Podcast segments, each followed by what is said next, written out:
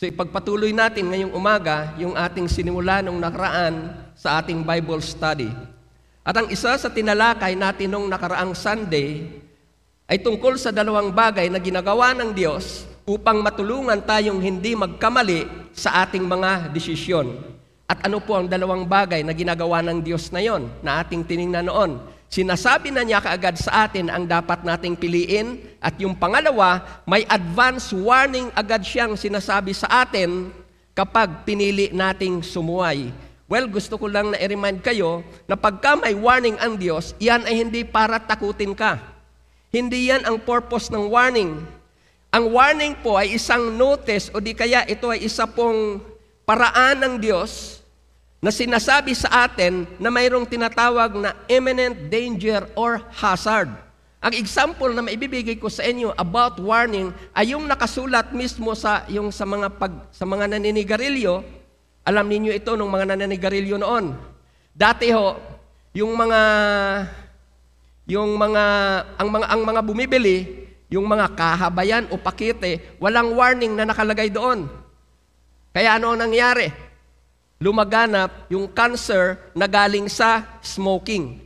Kaya ang government ngayon, ang lahat halos lahat ng gobyerno naglagay ng warning.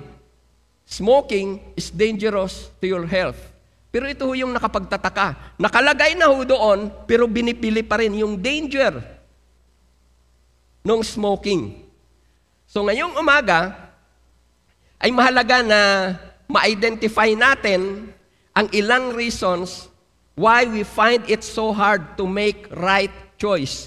Sinabi na ni Lord na ito ang dapat, nagbigay na siya ng warning, but why is it many still find it so hard to make the right choice? Yan po yun ang pamagat ng ating titingnan ngayong umaga. So, sa ating pagpapatuloy, balikan muna natin yung ating tinitingnan about Matthew 7:13 to 14. Dito natin ililay down yung foundation ng ating titingnan ngayong umaga. So sabi diyan, enter by the narrow gate, for wide is the gate and broad is the way that leads to destruction. And there are many who go in by it. Sa verse 14, because narrow is the gate and difficult is the way which leads to life, and there are few who finds it. Okay, gusto ko lang magbigay ng ilang pagpapaliwanag kaagad kung ano talaga ang binabanggit ng verse na ito. Uh, pag sinabi dyan, yung word na gate, it refers to the way to eternal life, to the heavenly kingdom. At ang description no ng Bible, it is narrow. So, mayroon tayong mga titingnan dyan na adjective na word na narrow, yung word na broad at yung word na difficult. Ano ba talaga ang ibig sabihin ng narrow gate? Sil ang tinutukoy ba ni Lord na narrow dyan, ang patungkol po ba yan sa size? O patungkol po ba yan sa tinatawag natin na physical shape, na yan ay talagang tunay na maluwag? O di kaya makipot? Yun ba ang tinutukoy ng Diyos patungkol dyan? Well, para maintindihan natin kaagad kung ano ang tinutukoy ni Lord dyan, let me further explain it. Nung sinabi ni Jesus na, I am the way, sa John chapter 14 verse 6, gusto ko na inyong maunawaan na pagka ang verse na yan ay pinanghawakan ng mga tao na nasa Maynila, mga tao na nandoon sa Amerika, sa Asia, Africa, lahat. Pinanghawakan nila yan ng sabay-sabay. Halimbawa, ano, sa ngayon din, itong oras na ito, pinanghawakan ng isang milyong tao yan. Alam nyo ba na automatic, sabay-sabay, yung isang milyon na tao na yan, na nag-proclaim na sa Jesus ang tanging daan para sa kaligtasan at kinilala nila sa Jesus bilang sariling Panginoon at tagapagligtas, Sabay-sabay yan na makakapasok sa kariyan ng Diyos. Kasi ang kaisipan natin, pag naro, dapat yan isa-isa lang. Hindi yan makakapasok ang marami. But in reality, kahit isang milyon pa ngayon din ang kumilala kay Jesus bilang sariling Panginoon, they could enter that gate, who is Jesus Christ. So diyan makikita ho natin, Jesus is not speaking about the size. Hindi yan ang binabanggit ng ating Panginoon patungkol diyan. Ano ba talaga ang ibig sabihin ng binabanggit diyan na narrow and difficult is the way that leads to life? Pero bago ho yan, tingnan ho muna natin yung sinasabi diyan na broad, wide. Sa ibang translation, ang ginamit diyan, wide is the way that leads to destruction. Yan muna ang una nating titingnan. Ang daan daw patungo sa pa- kapahamakan ay malapad. Pag sinabi na malapad, yan ho yung gustong-gustong puntahan ng mga tao. Pero pag tiningnan ho natin ulit pagka yan ay atin hong ay atin hong tingnan ho ng mabuti, sa, kalata, sa kalamang talaga natin maintindihan kung ano ang ibig sabihin ng narrow gate.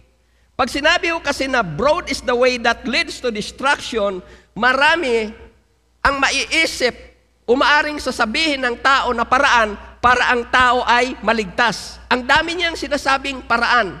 Mayroon, mayroong sasabihin ang tao na mag-join ka sa religion na ito. May sasabihin ang tao na sa pamamagitan ng good works, pag alam mo ang sampung utos at yun ang ginawa mo, maliligtas ka. Meron ngang nagsasabi na by baptism, by being a member of our church. Mayroong nagsasabi ng gano'n na para maligtas ka, kailangan gawin mo yun. So ang sinasabi ko dyan, kaya broad, kasi marami ho silang sinasabi. Ano pang makikita natin sa tinatawag na Broadway? There is a lot of convenience. Walang rule ho dyan. Kung gusto mong pumunta sa lugar na kumukutitap, doon ka mag-relax kahit kinukonsider mo ang sarili mo na Christian ka, pwede dyan. Yan yung lugar na nag-aanyaya sa'yo. Yan yung lugar na nagsasabi sa atin na, eh kahapon nga, yung kumpare mo, dumalaw dito eh. Bakit hindi pwede? Eh di ba pareho naman kayo na nag-church? Nag-aanyaya ang lugar na yan. Presentable ang lugar na yan. At sa lugar na yan, wala sa yung magbibigay ng warning. Labis ang freedom mo dyan. At ang, at ang, at ang number one na pain sa iyo dyan, mag-e-enjoy ka sa lugar na ito. Yan yun ang tawag sa, yan yung tawag at ang description ng broad is the way that leads to distraction. So ibig sabihin yan, wala akong restriction dyan.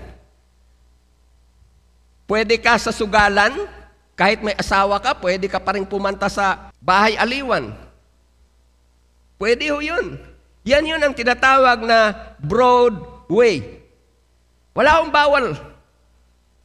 Pwede. Kung mag-enjoy ka dyan sa gagawin mo, pwede yan. Yan yun ang tinatawag na broad is the way that leads to destruction. At dahil gusto, yun ang gusto talaga na maranasan ho ng tao, in his search for life, he failed there. Yun ang kaagad ang kanyang mapapansin. Yung Broadway na binabanggit dyan. Ngayon, punta ho tayo ngayon dyan sa binabanggit sa Bible na yun bang narrow is the gate and difficult is the way that leads to life. Ano naman ang ibig sabihin ng narrow?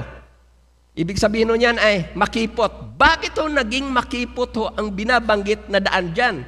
Eh kanina lamang, sabi ko nga sa inyo, eh, sabay-sabay, ang isang milyon o kahit isang bilyong tao pa yan na kumilala kay Panginoon, sa Panginoon, kay Jesus Christ. Ngayon, sabay-sabay ho yan na makakapasok doon. Pero bakit binabanggit ho yan na narrow gate? Nagiging narrow ho yan kasi there is only one way. You know, there is only one way. No other way to be saved and to experience eternal life. There's no other way to enter the heaven, the kingdom of God. Only one. Ibig sabihin nun yan, wala kang choice. Kung susundin mo yan, makakapasok ka dyan. Kung hindi, sorry. At dyan ang, ang pagka-narrow gate, mayroon ho yung tinatawag na mga restrictions. Pero ang gusto ko na maintindihan ho natin, kung mayroon man hong restrictions na, na mapapansin tayo dyan, it is always for our own good. Because God desires that everyone who enters that narrow gate will never be harmed. Hindi siya masaktan, hindi siya mapahamak. Kaya ang Diyos ay nagbigay ng tinatawag na mga restrictions. Pa, ito, pa, ah, ipaliwanag ko sa inyo kung ano ang ibig sabihin ng entering the narrow gate sa buhay ng isang Christian. Bakit yan eh binanggit na narrow gate? Ito, ilagay ko ito sa panliligaw kung bakit nagiging narrow. Pag ikaw ay isang Kristiyano, hindi ka pwede manligaw sa hindi mananampalataya. So, mapapansin ninyo, gumaganon ho yan. Ay, mas mara... Ito, example, ikaw ay isang babae. Sa sampung lalaki, mabuti kung makakita ka dyan ng kristyanong tatlo. Sumula sa sampo, ang pagpipilian mo ngayon ay tatlo na lang. At doon sa tatlo na yon, dahil gusto mo pa na makasiguro, kung yan nga ba ay tunay na kristyano, baka isa, dalawa lang ang pupunta ho doon. Yun yun ang reason kung bakit sinasabi ho dyan na kumikipot siya. Kasi ang choices mo, ang choices mo ay kinokompress yan ng Diyos para sa kung ano talaga ang makakatulong sa'yo. Yung para bang tinatanggal ng Diyos yung mga bagay na makaka, makakasama sa'yo. Kaya siya nagiging narrow eh. Ito, isa pang example na pwede kong ibigay sa inyo sa paghahanap ng trabaho. Pag ikaw ay isang Kristiyano, hindi ka pwedeng mag-apply sa mga lugar na, I mean, sa mga trabaho na kung saan eh makasanlibutan. Hindi ka pwede dyan na gumamit ng tinatawag natin na bribery para ikaw ang tanggapin. Kaya makikita ho ninyo, lumiliit ho yan. Kaya tawag sa kanya, narrow eh. Yun yun ang dahilan kung bakit ang daming Kristiyano nang ayaw sa narrow gate na yan kasi ang gusto niya yung Broadway na kung saan eh, gusto niya eh, paggabi, nandoon siya sa kanyang mga kaibigan, magsasaya sila. Kaya ayaw ko minsan ng mga tao yan. Ayaw niya na yung kanyang linggo ay nasa church siya. Yun yun ang reason kaya binanggit yan ng Bible, nagiging narrow. Pero ang gusto ko lang natin nung maintindihan, kung nagiging narrow man yan, yun ay para sa ikabubuti natin.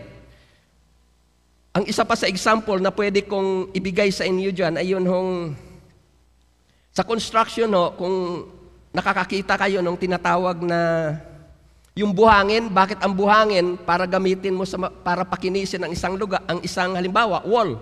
Bakit kailangan mo pa yang ligligin? Pag nagliglig ka, yung marami magiging konti yan. Pero yun yun kasi ang kailangan mo eh. Hindi mo kailangan yung, mag, yung, yung marami kasi yung marami magaspang. So yung magaspang, yun yun ang tinanggal kasi hindi yun, makaka, hindi yun makaka, makatulong para kuminis doon yung project mo. So yun yun ang reason kung bakit in, sinasabi ng Diyos na we have to enter the narrow gate kasi yung ang ibang bagay ho dyan makakasira sa'yo. Hindi yan makakatulong sa atin. So, yun yun ang ibig sabihin ng narrow gate. Meron pa tayong isa na titingnan, difficult is the way. Ano naman ang ibig sabihin ng difficult is the way? Sa Tagalog, ginamit yan yung masikip. Pwede rin nating sabihin na iyan ay hindi maalwan. Ito, pag sinabi na difficult is the way, nagiging mahirap po yan kasi ang pinagagawa sa atin ng Diyos ay yung mga bagay na hindi natin normal na ginagawa. Kaya para sa atin ang hirap naman yung para bang pag hindi ka used na, pag hindi ka sanay na tumira doon sa malamig, ang hirap tumira sa malamig na lugar. Pero sa mga sanay, wala hong problema yan. Kaya yan yan binabanggit ng Bible kasi ho, yung mga itinuturo sa atin ng Bible na mga principles to eternal life ay taliwas yan sa atin pong pamumuhay na kinagawian na natutuhan natin sa sanlibutan. Ang example ho dyan na maibibigay ko sa inyo, sabi ng Bible, we have to live by faith and it's not easy. It is a lifetime teaching na ginagawa ng Diyos sa atin. Hindi ho yan madali para sa ilan. Yung pagsunod, hindi ho yan madali. Yung to live in humility. Ito nga na lang yung Bible reading, hindi madali eh. Mahirap po yan para sa iba. Kaya sinasabi ng Bible, difficult is the way. At ito pa ho, hindi tayo oriented. Ang orientation ho ng sanlibutan sa atin, na siya hong kinagisnan ho natin, ay hindi yan orientation para tayo ay makapasok sa langit. In reality nga, magkaiba ho yan eh. Kaya kung ang orientation mo ay sanay ka sa ganitong lasa at dinala ka sa ibang lugar, kagaya ko ho, sanay ho ako talaga sa Pilipinong luto. Kaya kahit na saan mo ako dalhin, hahanapin ko yung Pilipinong luto, yung tinatawag na probinsyang luto. Yun yun kasi ang taste bud mo eh. So pag hindi ho yun yun yung taste bud mo, para sa iyo kung ano man yung ihain sa iyo, mahirap ho yan. Actually, sinasabi naman talaga ng Bible na With men, it is impossible. With men. But with God, all things are possible. Bakit pa ho masasabi natin na yan ay difficult? Difficult way. Kasi ho, ang buhay mo, nakagir ka na doon sa yumaman ka, makilala ka, maging tanyag ka, maging sikat ka. Parang doon na nakagir ho yung buhay mo eh. Then all of a sudden, dahil na nakatagpo mo sa Jesus along the way, habang nag-aaral ka, probably, habang nasa office ka, probably, nangusap sa iyo ang Diyos na gagamitin kita. So with your original desire to be known, para sumikat, makilala, bigla ngayong mangusap sa iyo si Lord na gagamitin kita. So, hindi ho madaling gumawa ng mga ganong klaseng desisyon. Kaya binabanggit ng Bible na difficult is the way that leads to life and there are few who finds it. Now, doon sa pagpapaliwanag na ginawa natin about the broad, about the narrow, and difficult way, diyan natin nakita na ang hindi ho yan nagdi-describe sa size at hindi rin ho yan nagdi-describe ng space. Hindi ho yan. Kundi iyan ay patungkol, pag sinabi na narrow and difficult, it is more of choosing only one way from what is presented from many option.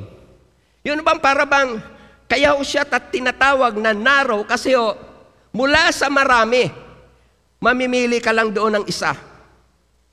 Sa lahat ng napakadaming pinipresent sa'yo, sa lahat ng napakarami na pwedeng pagpilian, isa lang ang pwede mong piliin ho dyan. At napakahalaga ang pagpili na yan because it's a matter of life and death. It's a matter of life and death. Kaya nga ho, alimbawa, kung ang pagpipilian mo ay sampo, ang siyam doon leads to destruction. Isa lang doon ang leads to life. Ay pansinin mo yan, ano? Sinasabi na nga ng Diyos, nagbibigay na ang Diyos ng warning, pero kung minsan, karamihan, hindi pa rin ho na, nagagawa kung ano yung sinasabi ho ng Diyos. Now, sabi ko nga sa inyo kanina, pag tiningnan ho natin ho yung Matthew chapter 7, verses 13 to 14, ang talagang ibig sabihin po pala, yung narrow gate, nung difficult is the way that leads to life, you only have to choose one from what is presented, from the many options giving, given in your part. Yun yung reason kung bakit nagiging narrow yan, nagiging mahirap kasi hindi ka binigyan ng Diyos ng ibang option. Wala. The way to heaven, there's no any other option. The way to eternal life, wala. Wala ho ibang option. At ang kailangan ho dyan, para magawa ho natin, faith. Faith ang kailangan ho natin dyan. Bakit? It's either you will believe it or not. It's either we will obey God or not. It's either we will follow God or not. Dalawa lang naman ho yan lagi dyan ang option eh. Wala, wala ho tayong, wala ho tayong choice. Kundi dalawa lang. Either we have to believe or not, we have to obey it or not, we have to trust God or not, or either we have we will put our faith, our trust, our hope, our life in God or not. So, yun, dalawa lang ho yan. Now, punta na ho tayo doon sa atin pong sagutin ho natin yon yung pamagat ng atin hong Bible study, why is it hard to choose God's choice? Okay, why is it hard to choose God's choice? Yung number one, because of the unbelief and the hardness of the human heart. Balikan muna natin ulit yung ano, tingnan ho natin yung 7.13. Okay. Tingnan ho natin yan yung hardness at saka unbelief in the human heart doon sa Matthew chapter 7 verse 13. Okay. Sa verse 13, mayroong word dyan na enter by the narrow gate. Ngayon, para maunawaan ninyo, it is because of unbelief or hardness of heart, itatanong ko sa inyo ngayon at sagutin ninyo ito. Sino ang nagsabi dyan to enter by the narrow gate? Sino? Si Jesus. At ito pa ho, ano ang dapat piliin sa dalawang daan na yan? Alin ang dapat piliin? Sinabi na rin niya kung alin ang dapat piliin. So dyan makikita ho natin, ang Diyos na mismo ang nagsasabi ng ganito, at siya mismo ang nagsabi kung alin ang dapat na piliin, alin ang dapat na daanan. Pero bakit ang dami pa rin hong, ang dami pa rin ho talagang naliligaw. Many are those who go in by it doon sa way of destruction which is the broad way. Hindi ho ba katigasan na ho yun ang ulo? Hindi ba ayaw ho talaga nating sumunod? Ibig sabihin yun, there is already, there might be, or to some, there is already a deliberate disobedience. The mind, the mind and the heart choose not to obey God. Mayroon na ho, kasi sinasabi na nga ng Diyos ang ganito eh. Huwag kang, ma, huwag king, ma, huwag kang makipamatok sa mga hindi mananampalataya, but still some does it. So, mayroon na ho talaga ho yung deliberate disobedience. Yung mind ho, talaga hong nakaprogram na, na anuman ang kanyang marinig, ang susundin pa rin niya ay kung ano ang kanyang nararamdaman. Prinogram na niya yung kanyang mind doon. Kaya kahit na mayroon nang sinasabi si Lord na enter by the narrow gate at si Lord na mismo ang nagsasabi kung alin ang piliin, still, yung parang wala ho siyang narinig. Tingnan ho natin ang nakasulat sa Romans chapter 1 verse 19. Tingnan nyo. Since what may be known about God is plain to them because God has made it plain to them. Okay. Napakaliwanag ho. yung verse na yan, kung ano man daw ang mga bagay na dapat na malaman ng tao patungkol sa Diyos, ipinaalam na yan ng Diyos. Yun yun ang ibig sabihin ng verse na yan. So, para bang wala ka ng dahilan pa. Pero alam niyo ba, ang tao laging may dahilan na hindi pa ito ang panahon ko para bigyan ng diin ang mga bagay patungkol sa Diyos. Bata pa ako, marami pa akong pangarap. Naalala ko tuloy yung minsang shinare ko sa inyo. Meron akong nakausap noon. Malakas pa siya, bata pa siya. Okay lang daw na mapunta siya sa impyerno. Total, marami naman sila doon. Malakas pa siya noon. Ngayon, matanda na siya. At nung nakausap ko siya minsan, mangiyak-ngiyak siya. At sinasabi sa akin, ayaw kong pumunta doon. Pero noon, okay lang daw na pumunta siya sa impyerno. So dyan sa Romans chapter 1 verses 19, punta na tayo sa 21. Tingnan nyo ito. Ang verse 21, For although they knew God, they neither glorified Him as God, nor gave thanks to Him, but their thinking become futile, and their foolish hearts were darkened. Tingnan po niyo yun, ano? Para yung heart niya, prinogram na niya talaga, yung para bang nakikinig pero parang walang napakinggan. At bakit nakikinig pero pa, ba, pero bakit nakikinig pero pa, walang naririnig? Kasi oh, mayroon na hong laman yung mind eh. Wala ho, mayroon na hong laman yung heart niya na this is it. Kaya kahit na mayroon pang magturo, doon na siya. Kaya ang isa sa makikita ho natin, why is it so hard to to choose God's choice. Kasi ho, meron na ho talagang unbelief na inalagaan ang tao sa kanyang puso at at the same time, his heart was already hardened. Wala naman ho kasi talagang puso na kaagad matigas eh. Unti-unti ho yan. May nag-share na sa'yo noon, nireject mo. May nagtuturo na sa'yo noon, nireject mo. Hanggang sa naging tawag natin, kalus ng heart. Kaya it's very dangerous. So number one, why is it so hard for us to choose God's choice? Because of unbelief, because of the hardness of the human heart. Pangalawa, we trust or if not, we fear people more than God. You know ba ito yung part na we listen more to what men will say? Ano ang sasabihin ng mga kamag-anak ko pag mag-born again ako? Ano ang, ang iisipin ng boyfriend o girlfriend ko? Nasisirain na ba ako ng bait? Nakakahiyang lilipat pa ako kasi ho, ang tagal na namin dito. Mga ninuno ko nandito na. Mukhang okay naman sila. So, we trust or we fear people more than God. At ito ang pinakamatindi sa lahat. We trust our own idea and feeling more than the truth. Tingnan nun natin ang Acts chapter 4 verse 19. But Peter and John answered and said to them, Whether it is right in the sight of God to listen to you more than God, you judge. For we cannot but speak the things which we have seen and heard. Positibo kasi ang verse na ito eh. Pero pag binaliktad ho natin yan, pag ang ating iisipin, pag ang nasa isip po natin, ano ang isipin ng tao pag magpastor ako? Ay sayang yung pinag-aral ho sa akin. Ang ginasto sa akin. Ano ang isipin ng mga tao? Ang taas-taas ng status ng pamilya ho namin. Tapos ito eh, magbo-born again ako.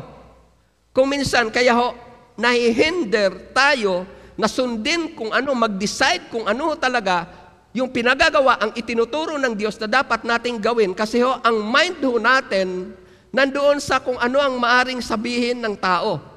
Pero pagka iyon ay isinantabi natin at mas pipiliin natin ano ang ipinagagawa sa atin ng Diyos, saka ka lamang magkakaroon ng boldness, ng courage to obey what God says to you. Kasi yung, ang, ang mind mo nakafocus doon sa Diyos. Yung heart mo nandoon sa Kanya. So every time we focus our mind to what men might say, at yun ang mangibabaw sa atin, 100% o, hindered tayo sa mga bagay na ipinagagawa ng Diyos sa atin. May hindered ho tayo doon. Tingnan din ho natin yung Acts chapter 5, verse 29. Ito. Ano ang sabi ho dyan ni, ni Pedro? Nung sila ay pinagbawalan na mangaral ng salita ng Diyos. Tingnan mo yung boldness ho niya. We ought to obey God. Yes, pinagbabawalan ninyo kami. May threat galing sa inyo. Pero hindi ho yung threatening ninyo ang aming pakikinggan. Ang mas pakikinggan namin ay kung ano ang sinasabi ng Diyos sa amin. Kung minsan ho, mga magulang, wag ho nawa tayo maging threat para sa gustong ipagawa ng Diyos sa atin hong mga anak. Wag ho nawa. Kasi may tendency that we as parents could become a threat to what God wants to do to our children. Let's support them. Let's pray for them. That's the best that we could do. In such a way, our children could be used by God for His honor and for His glory more. Ngayon, pag pumunta tayo sa isang kwento sa Old Testament, may makikita ho tayo na challenge doon sa mga nagsasabing mana ng palataya pero walang firm stand na sundin ang Diyos. So tingnan ho natin yon. Ang tinutukoy ko dito ay yung 1 Kings chapter 18 verse 21. And Elijah come to all the people and said, How long will you falter between two opinions? If the Lord is God, follow him. But if, ba- but if Baal, follow him.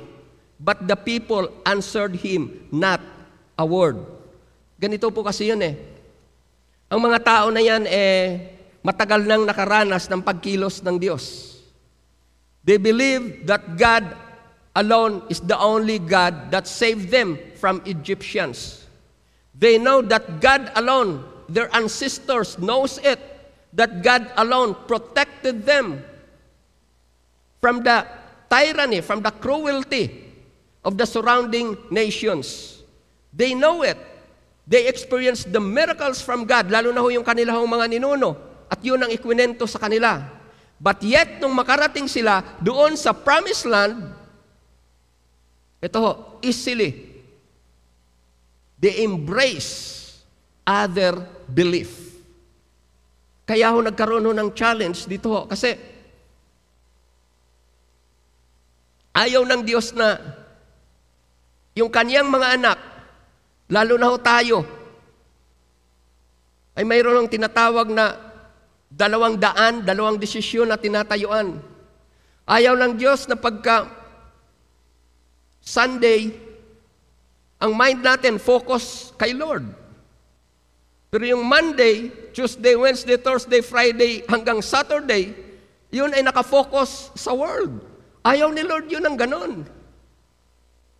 Ang gusto ni Lord, pagka ho yung ating katawan na pinananahanan niya, vessel ng Holy Spirit, this is real, this could really be used for His honor and for His glory. Hindi ito nakikita sa labas. Ayaw ng Diyos ng katawan na to makikita sa labas na kung saan eh, nagagamit ng kaaway. Kaya ang sabi niya, how long will you falter between two opinions? Mas maintindihan ho natin ito kung titingnan ho natin ano yung word na falter, ano yung word na opinion. Pag tiningnan ho natin ang literal na meaning ng word na falter, it is to limp. Ang ibig sabihin ho niyan, magpatalon-talon. So ang ibig sabihin niyan, mayroong alinlangan yan. Yung word na falter. Ibig rin sabihin yan, it's to hop. Yung magpalundag-lundag. Okay, i-connect ko natin yan doon sa word na opinion kasi how long will you fal- falter between two opinion?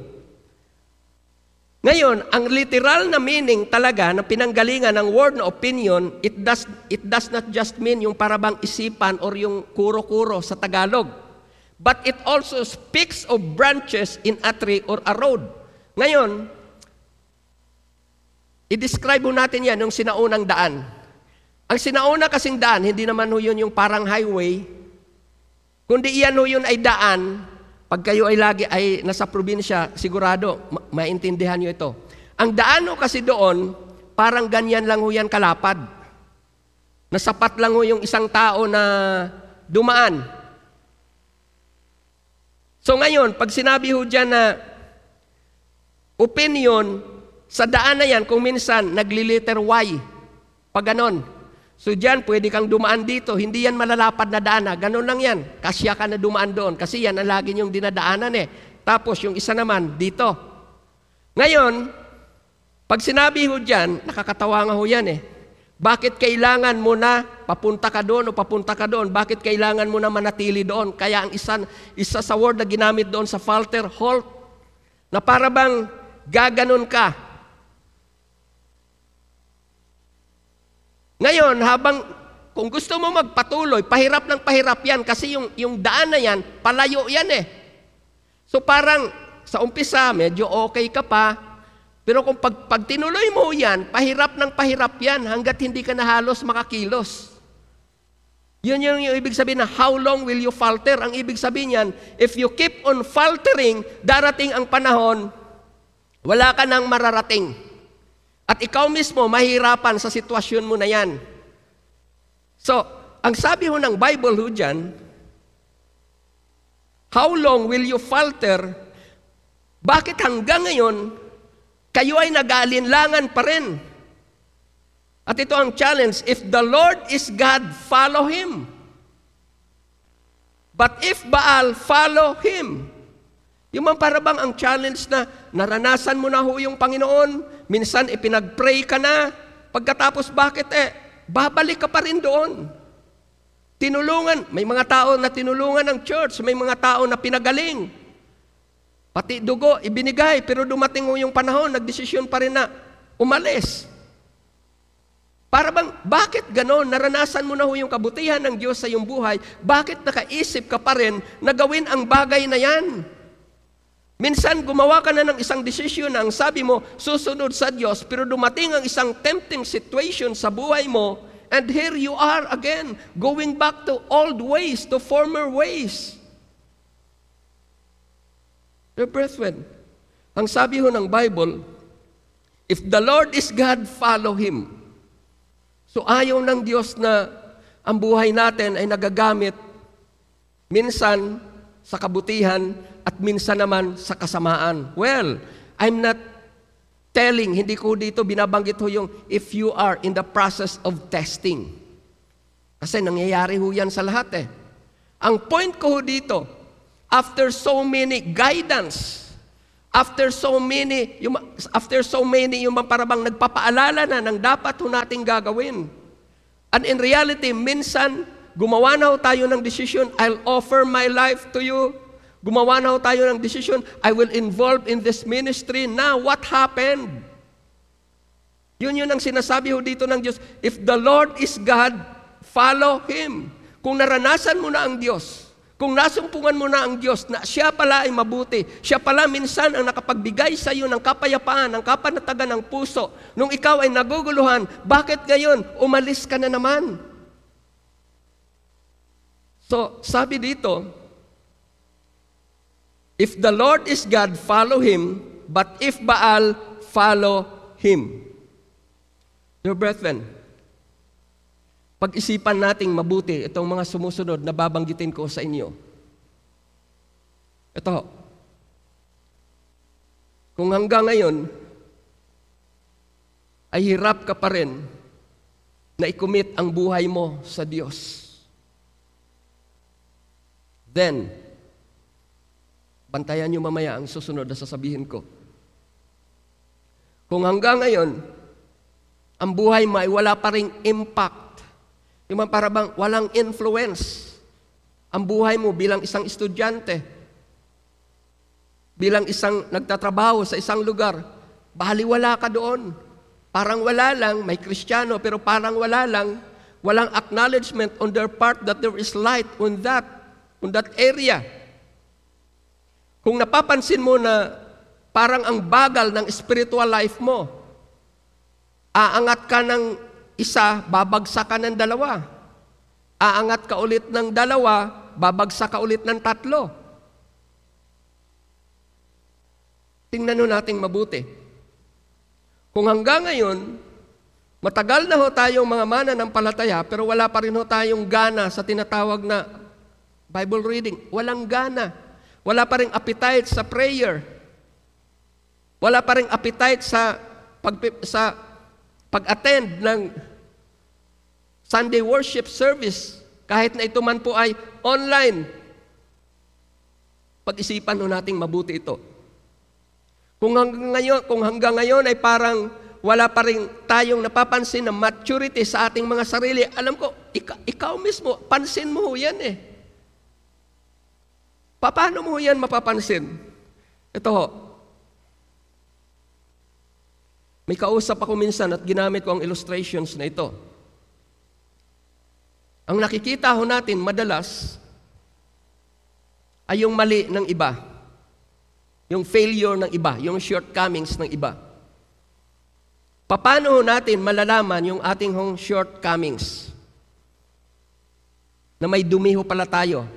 Through mirror. Yun lang, yun lang ho yung paraan. Ngayon, sino ang mirror ng mga Kristiyano? Ay di itong Bible, ang problema, hindi nagbabasa.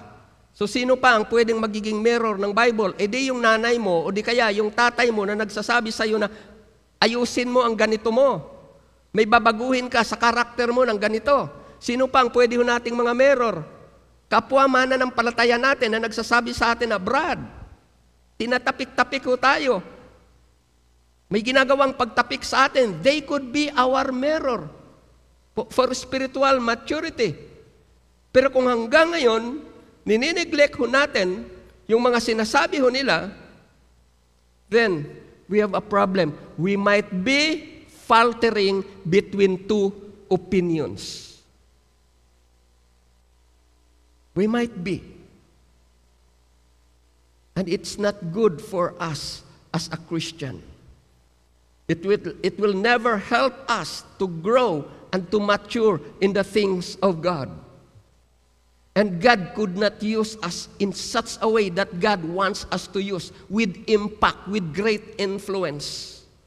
Because only those people who follow God, who submitted themselves to God, who allowed God to rule their heart, yun lamang ho yung mga tao na pwedeng magamit ho ng Diyos, regardless anuman ang kanyang status sa buhay, regardless anuman ang kanyang pinagdaanan sa buhay. Pero dahil gumawa siya ng isang desisyon na sumunod sa Diyos, ang Diyos ang mag-aayos ng buhay niya para ito ay magamit para mapakinabangan ng iba. Ngayon, bakit yung mga binanggit ko sa inyo kanina, kung yun ang naranasan ho natin, yun po ay isang maliwanag na tanda na hindi ho talaga tayo seryoso sa ating ginagawang pagsunod sa Diyos. Dear brethren, it is true. With men, it is impossible. Ang tanong na yun, kung ganun ho pala, walang maliligtas. Ano ang sabi ho ng Diyos? Yes. Kung ang batayan mo ay ang kakayahan mo, you could never be saved, but with God. All things are possible. Yun po yun yung tema nung sagot na yun eh. Nung verse na yun, all things are possible. In-apply ho reality ho yun sa salvation eh. So in-apply ho yun sa pamumuhay na matuwid. Yes, hindi mo kaya talaga na mamuhay ng matuwid. Ano man ang gawin mo, but with God, all things are possible. Yes, mahirapan ka talaga na abutin mo yung mga tao sa kapaligiran mo. But with God, all things are possible. Yes, mahirapan ka talaga, lalo na ngayon nung may pandemic. But with God, all things are possible. Yes, mahirapan ka talaga na mag-submit doon sa mga nakakataas sa iyo. But with God, all things are possible. Mahirapan ka talaga na magpakita ng humility, ng submission. But with God, all things are possible. But God wants us to make that decision. If God is your God, you know that God is God, follow Him. Sana ho itong atin hong tiningnan ngayong umaga ay nakatulong sa atin para ngayon ay maging determined na ho talaga tayo at maging disciplined ho tayo sa ginawa nating desisyon noon. Yung DDD ho natin, We need to be determined to go on with what we decided before. We need to have a discipline in our life para yung dinesisyon na yung desisyon na ginawa ho natin noon ay atin hong maipagpatuloy. Church, pahirap ng pahirap ang mundo sa ngayon. And the world needs men who will become torch bearer. And this, this torch bearer, kung wala ho yung sindi, Without the light in the torch, you will never be an influence to other. I could never become an influence even in my own family. I could never do it. So all of us, we need God. Your family, your father, your mother need God. Maaring takot sila sa pandemic, sa idudulot ng pandemic na ito. Maaring takot sila sa result ng economy. So sino ang kanilang titingnan? We, the torch bearer of God, the light bearer of God. Nawa ho, kahabagan tayo ng Diyos. Para ngayong umaga, all of us will make that decision to follow God now. Make that decision to follow God now, regardless of your age, regardless of your condition, regardless of your status, regardless of how you fall, of how far you fall down, regardless of what people, regardless kung ano man ho yung naisip ng tao sa'yo, maaring pinot down ka na ng tao dahil sa nakikita sa'yo. But regardless of what people say, God can start a new work in your life now if we will make that decision to finally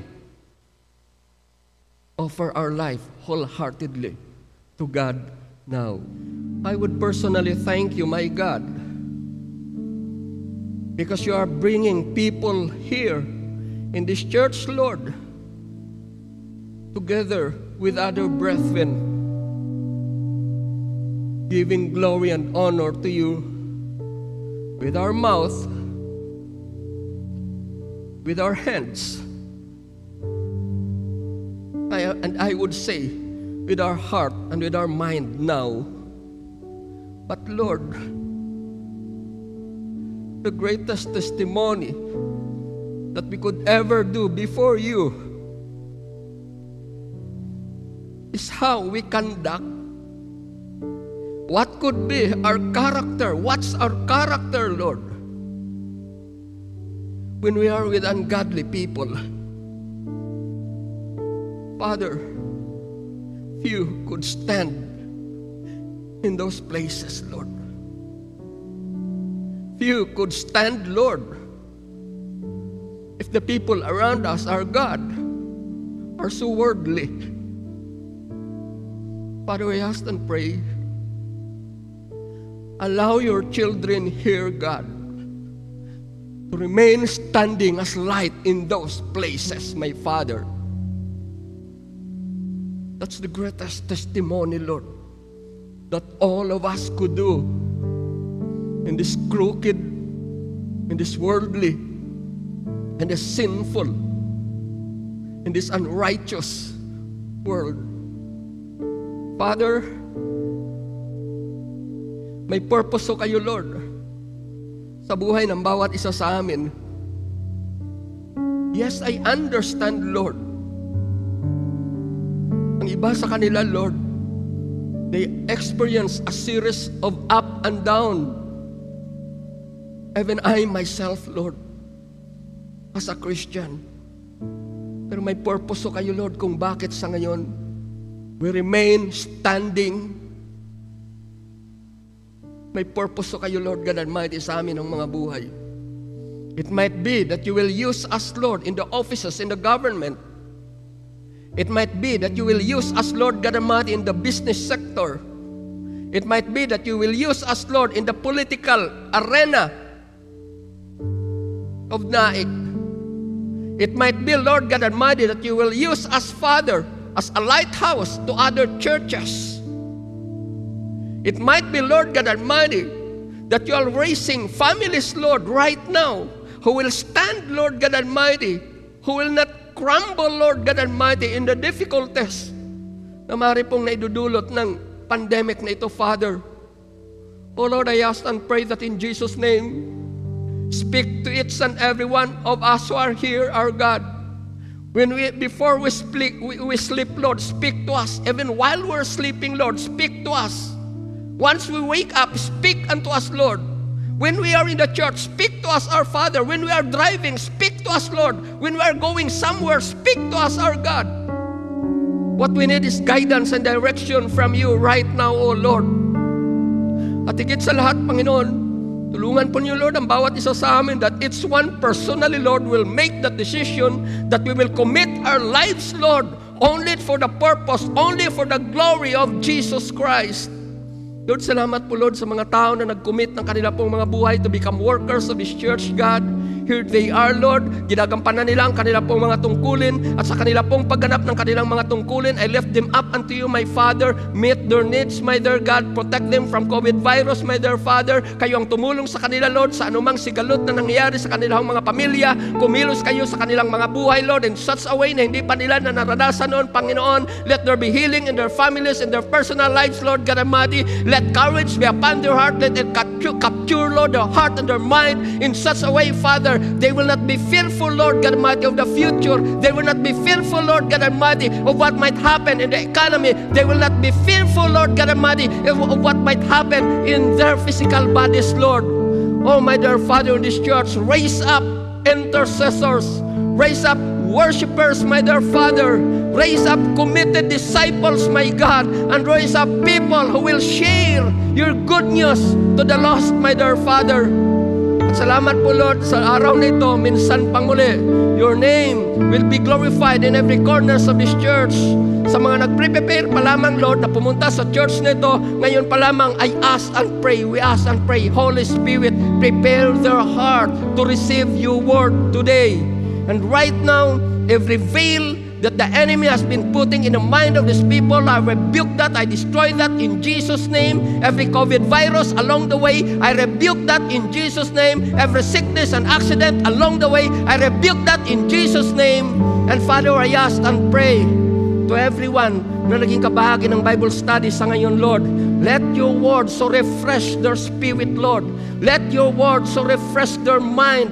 Let your word so refresh, Lord, their way, their, their, their, their decision, Lord, na maalala ho namin, Panginoon, na minsan, noon pa, nang makatagpo namin kayo, Lord, nagsabi na ho kami, kami ay susunod sa iyo, Lord. And I pray, refresh it, Lord. In such a way, Lord, kung nakaligtaan ho namin yon, ngayon, Lord, ipagpapatuloy namin ang sinimulan namin nang kami magkaroon ng kaugnayan sa iyo bilang aming Panginoon. Lord, I pray, pagpalain po niyo, Lord, ang buong church mula sa aming senior pastor hanggang sa panibagong tao, Lord, na makakakilala sa iyo sa araw na ito, Lord. Thank you for your presence, for your goodness, guidance, direction, love, care, concern, provision, Lord, to each and every one of us. Thank you. Bless your people. In Jesus' name. Amen. Thank you, Lord.